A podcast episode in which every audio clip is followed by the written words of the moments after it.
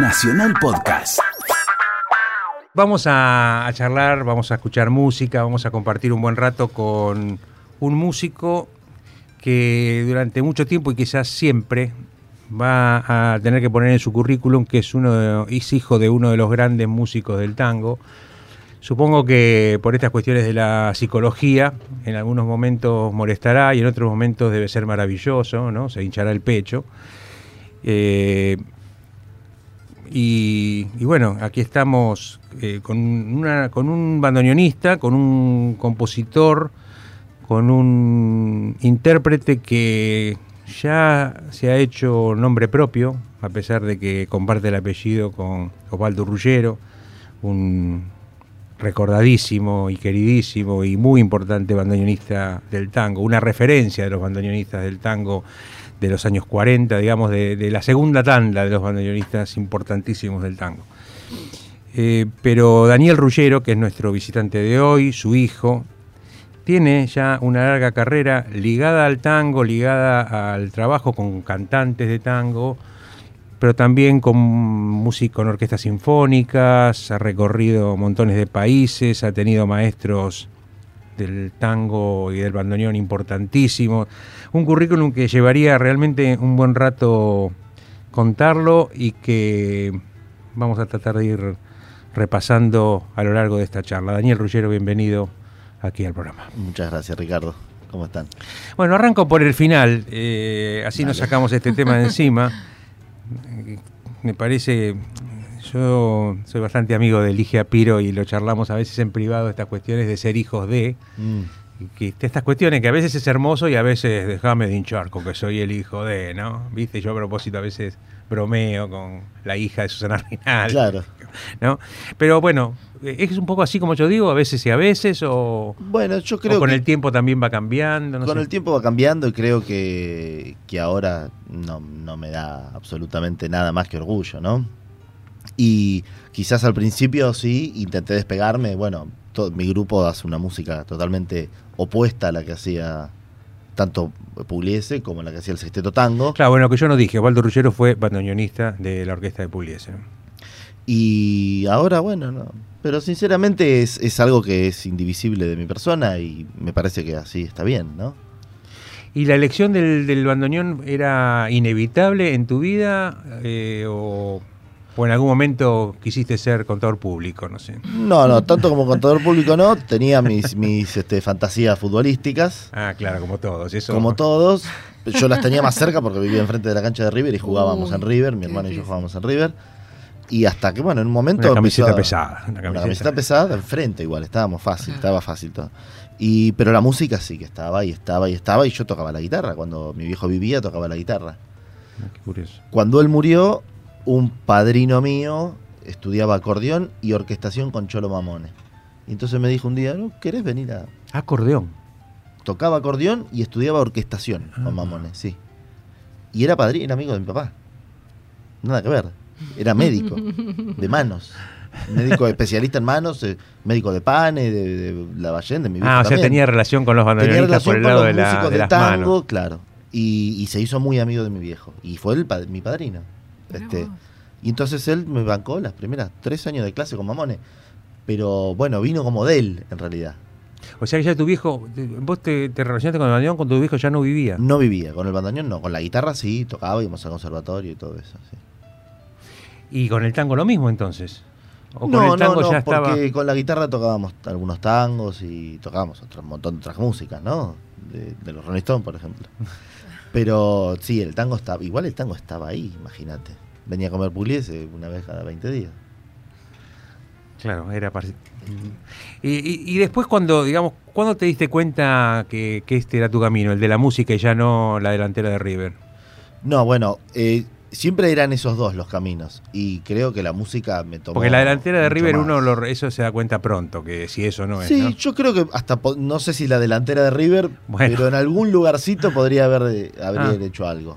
Pero bueno, también eso es una cosa muy corta y no sé, me da la sensación de que la música te toma la vida entera mucho más. Y bueno, y me sentía muy cómodo. Yo iba al colegio y hacía los planos del secundario, qué sé yo, y ponía música todo el día. música siempre había. Mi viejo me decía, dos cosas decía que eran muy buenas. Una es, no te olvides que la música está en todos lados. En el colectivo, en una película, en un programa de televisión. En todos lados hay música. Y otra cosa es, cuando vos vas a... Si sos músico y vas a trabajar, vas a ir a laburar a un lugar donde la gente va a divertirse. Y fue una linda carta de presentación del, claro, del trabajo. O sea que hay que divertirse de alguna manera también. Hay que divertirse, ¿no? De pasarlo y hay bien. Que hacer a divertir a los que están sentados ahí, ¿no? También al público. Vos venís de un grupo, de un trío, no sé si llamarte líder de ese trío, pero por lo menos una pata importante dentro de ese trío que se llamaba, no sé si sigue existiendo por ahí, que es Cuasimodo, con el que grabaron 3 discos. 3 discos. Que tiene una manera cuanto menos distinta de encarar el tango, distinta inclusive, vos me dirás si estás de acuerdo, del cambio piazzolero de los 60, digamos, ¿no? De 50, 60 o de Salgán, de ese pequeño sacudón que tuvo el tango en esa época. Sin duda, sin duda. Hacia lo clásico por ahí, hacia el rock por ahí, no sé. Puede ser, sí, hacia lo clásico contemporáneo, hacia lo... Diría, hacia lo académico, diría. O hacia lo académico, bueno, esa sería un poco la intención cuando digo clásico. Sí, bueno, todos mis maestros, perdón, ¿no? Todos mis maestros de composición, desde mi primera maestra que fue Laura, que le dedico un tema en este último disco, hasta Manolo Juárez y mi maestro de ahora que se llama Ariel Hackman, son todos compositores, salvo Manolo que tiene su pata folclórica, son todos compositores académicos, porque Manolo también es un gran compositor académico. Y creo que ahí está la gran fuente de la música popular.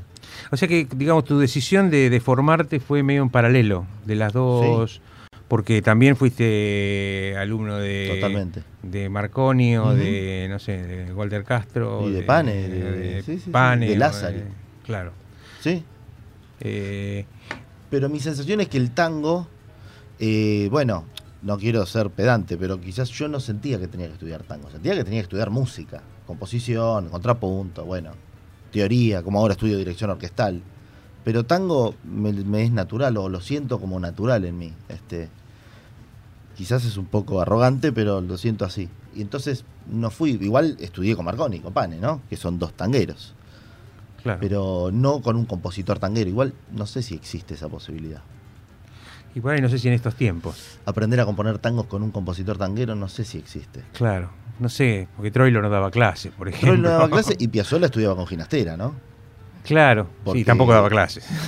No, pero digo que él fue a buscar a lo académico la fuente, ¿no? Sí. Él, con Ginastera y con Nadia Boulanger. En realidad todos los compositores venían de una formación académica, digo, Cobián, o los grandes compositores del tango venían de formaciones académicas. Por eso. También van juntos el tango con la música académica, porque las canciones o los primeros tangos de Areolas con esa forma de primera, segunda y trío, es una forma operística. Sí, y la segunda forma, la binaria, digamos, de... Bueno, es una sonata. Claro, una mini sonata. Una lead sonata, claro. Bueno, vamos a empezar a presentárselos musicalmente a Daniel Ruggiero. En realidad ha sonado en este programa con Cuasimodo, pero Daniel Ruggiero está con un disco nuevo, un poco más solista, vamos a decirlo así, aunque muchos temas están compartidos con otros músicos. Un disco raro donde se mezcla el tango con músicas, otra vez, que podríamos llamar académicas o por allí, de música de cámara, digamos. Pero vamos a arrancar con un tango, solo de bandoneón, para un clásico de Troilo y Contursi.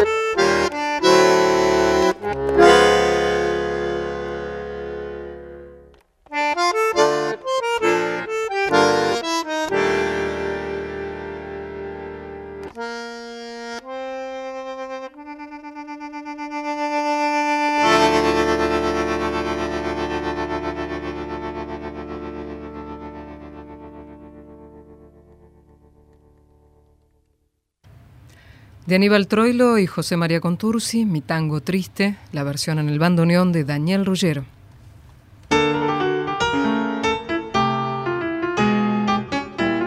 Estamos con Daniel Ruggiero, nuestro invitado del día de hoy. Daniel, venís sosteniendo este grupo Cuasimodo Trío hace ya unos cuantos años, ¿no? ¿Cuánto tiene? 13. ¿Qué te llevó a hacer un disco solista, a escaparte de los muchachos? No, bueno, lo que me llevó fue, vos con muy buen tino elegiste Mi Tango Triste. Yo fui convocado para un proyecto que se llamó Troilo Compositor, que era hacer arreglos sobre temas de Aníbal Troilo y tocarlos con el bandoneón. ¿Eso fue para el Festival de Tango? ¿Para eso fue para el Festival de Tango y para el Teatro Maipo, y yo lo hice en algunos otros lugares con más. Gabriel Soria. Con Gabriel Soria. Y entonces ahí me metí, hice el arreglo, lo toqué. Me gustó, me sentí cómodo y sentí que ahí yo podía dar un aporte. Entonces me dieron ganas de hacer algo por el estilo. Y cuando vos analizás la lista de temas, sobre todo de los solos de bandoneón, son todos solos de bandoneón que no tienen otro arreglo, al menos para solo de bandoneón, seguro. Y entonces siento que ahí sí puedo dar un aporte. Y siguiendo con esta idea del aporte, he creado una página web que es mi nombre, danielruggiero.com.ar, donde están todas las partituras de todo el disco, así que uno se las puede bajar y se las puede descargar, intentando de que eso sean, bueno, un nuevo material para tocar el bandoneón, ¿no? ¿Te gusta esa tarea de arreglador de tangos clásicos? Me gusta, me siento cómodo, sí. Y a la hora de componer tus cosas, como, digamos, tanto para este disco solista como para Cuasimodo, ¿cómo vienen los temas? ¿Por necesidad de hacer un disco? ¿Por qué te vienen? ¿Sos un compositor profesional, digamos? Me encantaría ser un compositor profesional en el estricto término de sentarme y hacerlo profesionalmente con un horario, con una regularidad, pero lamentablemente no puedo por cuestiones laborales y no puedo porque no me sale, pero trato de tener siempre una clase de composición semanal, voy con mi maestro, llevo ideas, voy trabajando y siempre estoy componiendo. Ahora terminé un concierto para banda sinfónica y bandoneón que espero tener los apoyos necesarios para poder llevarlo al DF, que es de donde me invitaron, a México. Y también... Bueno, es una tarea de compositor profesional, por decirlo de alguna manera. Sí, sin duda, pero viste, con los tiempos que puedo y no con los tiempos, no con las fechas de entrega. No, yo lo decía en el sentido de profesional, todo es profesional, pero lo decía en el sentido de trabajar o por encargo o asumir la tarea de compositor, no para uno mismo. Es que son cosas que hago para mí mismo que después encuentran lugar, pero en rigor de verdad lo hago para mí mismo. Lo hago como materia de estudio, de análisis, de composición y obviamente como para hacer una linda canción. ¿Qué es Cuasimodo Trío? ¿Cómo lo explicarías? Bueno, yo intenté definirlo alguna vez como el tango... El nombre es sugerente ya de por sí. El nombre es sugerente de por sí, claro. Yo intenté definirlo como un tango post no piazzoliano. Iría más allá, post Saluciano, post Marconi, post Pane, que por otro lado es el lugar que ocupamos generacionalmente, ¿no? Después de los Pane, los Marconi, gente que me llevará 30 años, 20 y pico de años, claro, ahí sí, hay una brecha donde... Sí, no los hay que fueron nuevos músicos de orquesta típica, los últimos, todavía, claro. Quizás los últimos músicos de orquesta típica, pero también quizás los últimos, diría, compositores hasta nuestra generación, te diría, ¿no? Yo tengo 37 años, Marcelo Nisman, que está por ahí, debe tener 45, más o menos, por ahí es una generación intermedia. Pero bueno, ahí había un lugar que nos estaba haciendo, de hecho, vos tenés ahí el primer disco de Cuasimodo, que escriben muchos de ellos, Beitelman, Mussolini... donde me felicitan por hacer temas nuevos, cosa que en ese año 2004 no sucedía mucho. Y los grupos que habían eran, bueno, el Arranque, que iba por otro lado, no sé, la Fernández Fierro, que iba por otro lado, bueno, yo hacía estas cosas. Va a ser difícil contarles de Cuasimodo musicalmente porque nuestro tema central de hoy es el disco nuevo de Daniel, que lo está presentando el fin de semana, ahora vamos a contar de eso. Pero un poquito, aunque sea para que escuchen o vuelvan a escuchar en este programa al trío Cuasimodo. Osvaldo y Osvaldo, después nos decís quiénes son los Osvaldos.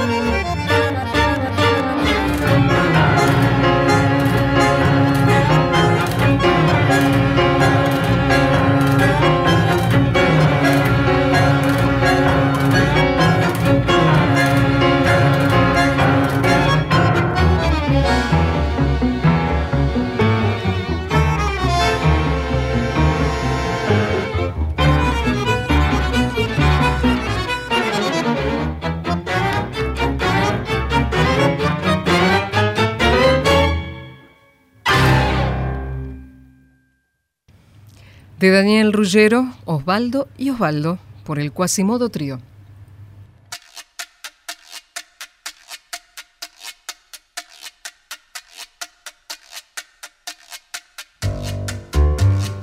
Puede parecer obvio, pero aclaremos quiénes son los Osvaldos del tema, ¿no? Bueno, los Osvaldos son Osvaldo Ruggiero y Osvaldo Pugliese, ¿no? Claro. Ah, ahí está. Dos grandes Osvaldos. Parafraseando hasta Piazzolla, que hizo el tema Pedro y Pedro. Pedro Laurens y Pedro Mafia, exactamente. Eso sí que son como dos referentes. Después de Bachicha, de Ambrogio Bachicha, sí, ¿no? De los grandes bandoneonistas. Pero se dice que todos. Qué buena época del tango o esa. O de Mafia, ¿no? O de Laurens. Y de algún modo son los, ¿no? Son los dos. Sí, Piazzolla también se reconocía en esa, claro, en esa línea. Quizás, no sé, pienso de la camada posterior a Piazzolla, el que más rompió fue Dino Saluzzi, me parece, ¿no? Que bueno, él es mucho más a lo mafia. Sí, pero digo, en su lenguaje sobre eso todo, sí, fue más hacia el jazz, eso, o sea, la música clásica, sí, que, o la académica, digamos, que lo sacó un poquito de territorio, pero sí, en todos los bandoneonistas están esos Pedro dos. Mafia y Pedro, sin duda. Laurens. Tenés concierto el fin de semana presentando. Me gustó el nombre que elegiste para el disco. El disco se llama Bandoneón Escultura. Sí. Recuerda, yo no sé si sigue existiendo esa leyenda en los discos. Creo que ya no existe. Me parece que terminó en los 90 eso. Claro, recuerdo, era obligatorio, era legal. Cierto. Se hacía dos cosas. Se decía que había que hacer el depósito, cosa que sí sigue existiendo, va a la Biblioteca Nacional, a la Fonoteca Nacional, etcétera. Y decía disco escultura, no sé a cuento de qué vino esa leyenda, no sé el origen de esa leyenda, pero era obligatorio ponerla en todos los discos. Supongo que de ahí viene esto de escultura. De ahí viene, y bueno, los oyentes que no pueden ver el disco tiene un formato similar a los viejos simples, como de vinilo. Incómodo para la discoteca de uno. Incómodo para la discoteca, lo sé. Hay que ponerlo con los libros. Pero cómodo a la metáfora que quería. Claro. El hecho artístico. El hecho artístico y la metáfora de, bueno, reivindicar ese lindo momento de sentarse a escuchar un disco. Y que el disco es entero, no es un tema suelto en un celular, ¿no? ¿Seguís creyendo en el álbum? Sigo creyendo en hacer algo más que una canción y agruparla con otra. Creo en eso. Y este disco es conceptual, ¿no? Este disco atraviesa por el bandoneón. Ya que pones este tema en cuestión, porque la música nace cuando empieza a comercializarse a través de las grabaciones, de lo que después se llamaron fonogramas, nace en temas de 2, 3 minutos, 2 y pico, primero los cilindros, mucho más primariamente, y los discos viejos de 78 revoluciones de pasta, donde cabía lo que cabía, y por eso la medida de la música popular se convirtió en una referencia, ¿no? La canción popular usó esa medida. La aparición del álbum en los años 70, lo que llamamos el long play, permitió también una modificación en las músicas. Música, recordemos por ejemplo el rock sinfónico, siempre manteniéndose en el terreno de lo popular, ¿no? El rock sinfónico que se animó a temas de 20 minutos, que eran 20 y poco, lo que cabía de una cara de un disco. Estamos volviendo al tema suelto. La digitalización permite cualquier cosa. ¿Cómo te parece que está influyendo en lo que suena este cambio o estos cambios que ya no son tan recientes, de la digitalización, de la masificación, de la posibilidad de grabar, la facilidad de grabar, que sea? ¿Cómo te parece que está modificando?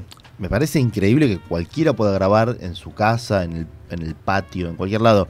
Lo que a mí me afecta es la calidad en el sonido. Yo quiero la mejor calidad que se pueda. Grabaste, digo, entre paréntesis, con el portugués da Silva, que es una especie de... La gente quizás no lo conozca porque no es un personaje famoso, pero es un prócer de la mesa de sonido. De la grabación. Y aparte en la mesa en el estudio Ion, donde él ha grabado, no sé, 40 años. Sí, todos grabaron ahí además. Todos grabaron ahí, grabó María de Buenos Aires inclusive.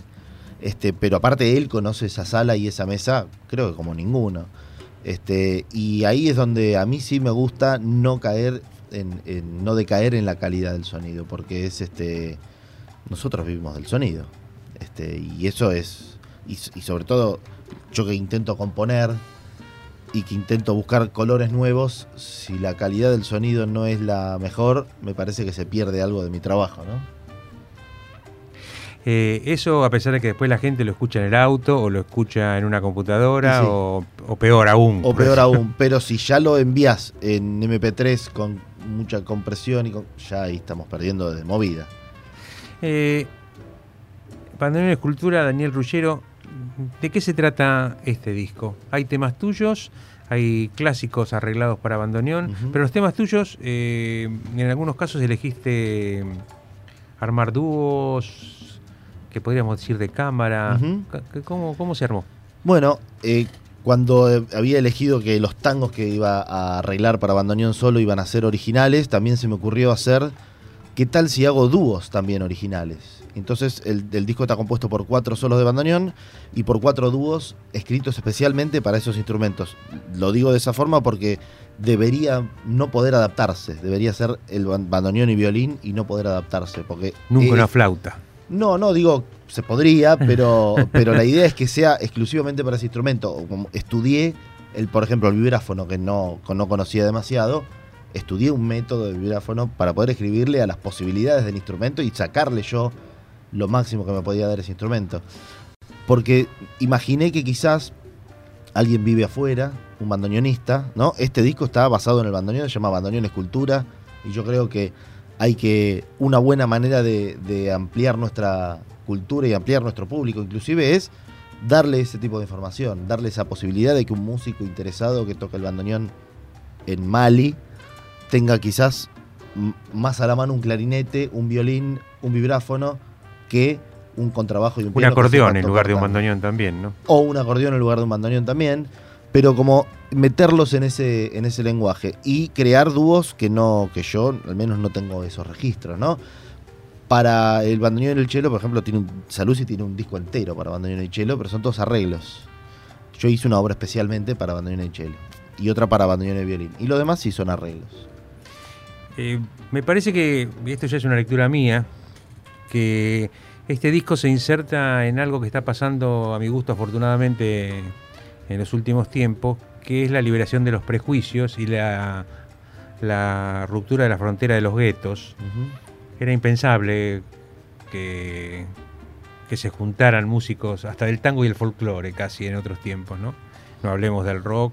Y la música académica era la música académica y nunca iban a tocar tangos, y claro, o tocaban en privado en su casa para que nadie los viera, etcétera. Y acá juegan los géneros sin... No sé, el otro día me acordaba, un poco asociación libre, fui a escuchar a James Crabb, que es un acordeonista escocés que estuvo tocando en la Usina del Arte, con varios músicos argentinos, obras de él y algunas cosas de Piazzolla, donde se mezclaban los lenguajes con una comodidad, con la misma comodidad que se mezclan en tu disco, sí, me parece. Sí, totalmente. Me parece que es un signo de los tiempos. Bueno, la globalización debe haber traído eso aparejado, sí, sin duda. Me parece que el mercado también, la necesidad del mercado de abrir el juego, ha tenido algo que ver, ¿no? Que la música clásica se ha quedado, la música académica se ha quedado un poco complicada en la convocatoria y en los superclásicos del siglo XIX. Sin duda. Pero bueno, todo lo que lleve a unificar la palabra música y sacarle la coma de eso, me parece que es bueno, porque en definitiva, como decía Troilo, los tangos son lindos o son feos. No es que el tango es lindo o es feo. Vamos entonces a escuchar otro tema de este disco Bandoneón Escultura, justamente bandoneón y violín para los cuadernos de Laura.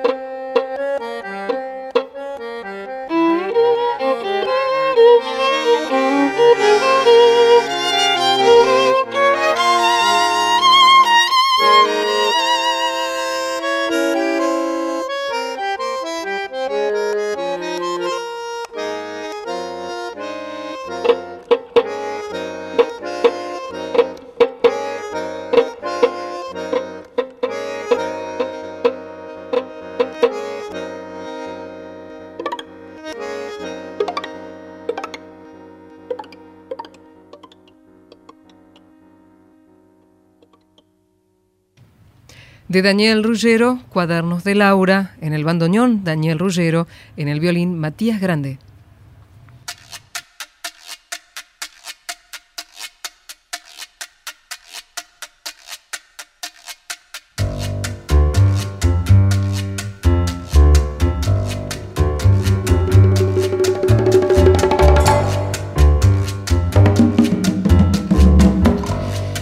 Ruggiero, nuestro invitado del día de hoy, presentando su nuevo disco, Bandoneón Escultura, con una serie de invitados, cello, clarinete, violín, vibráfono, etc.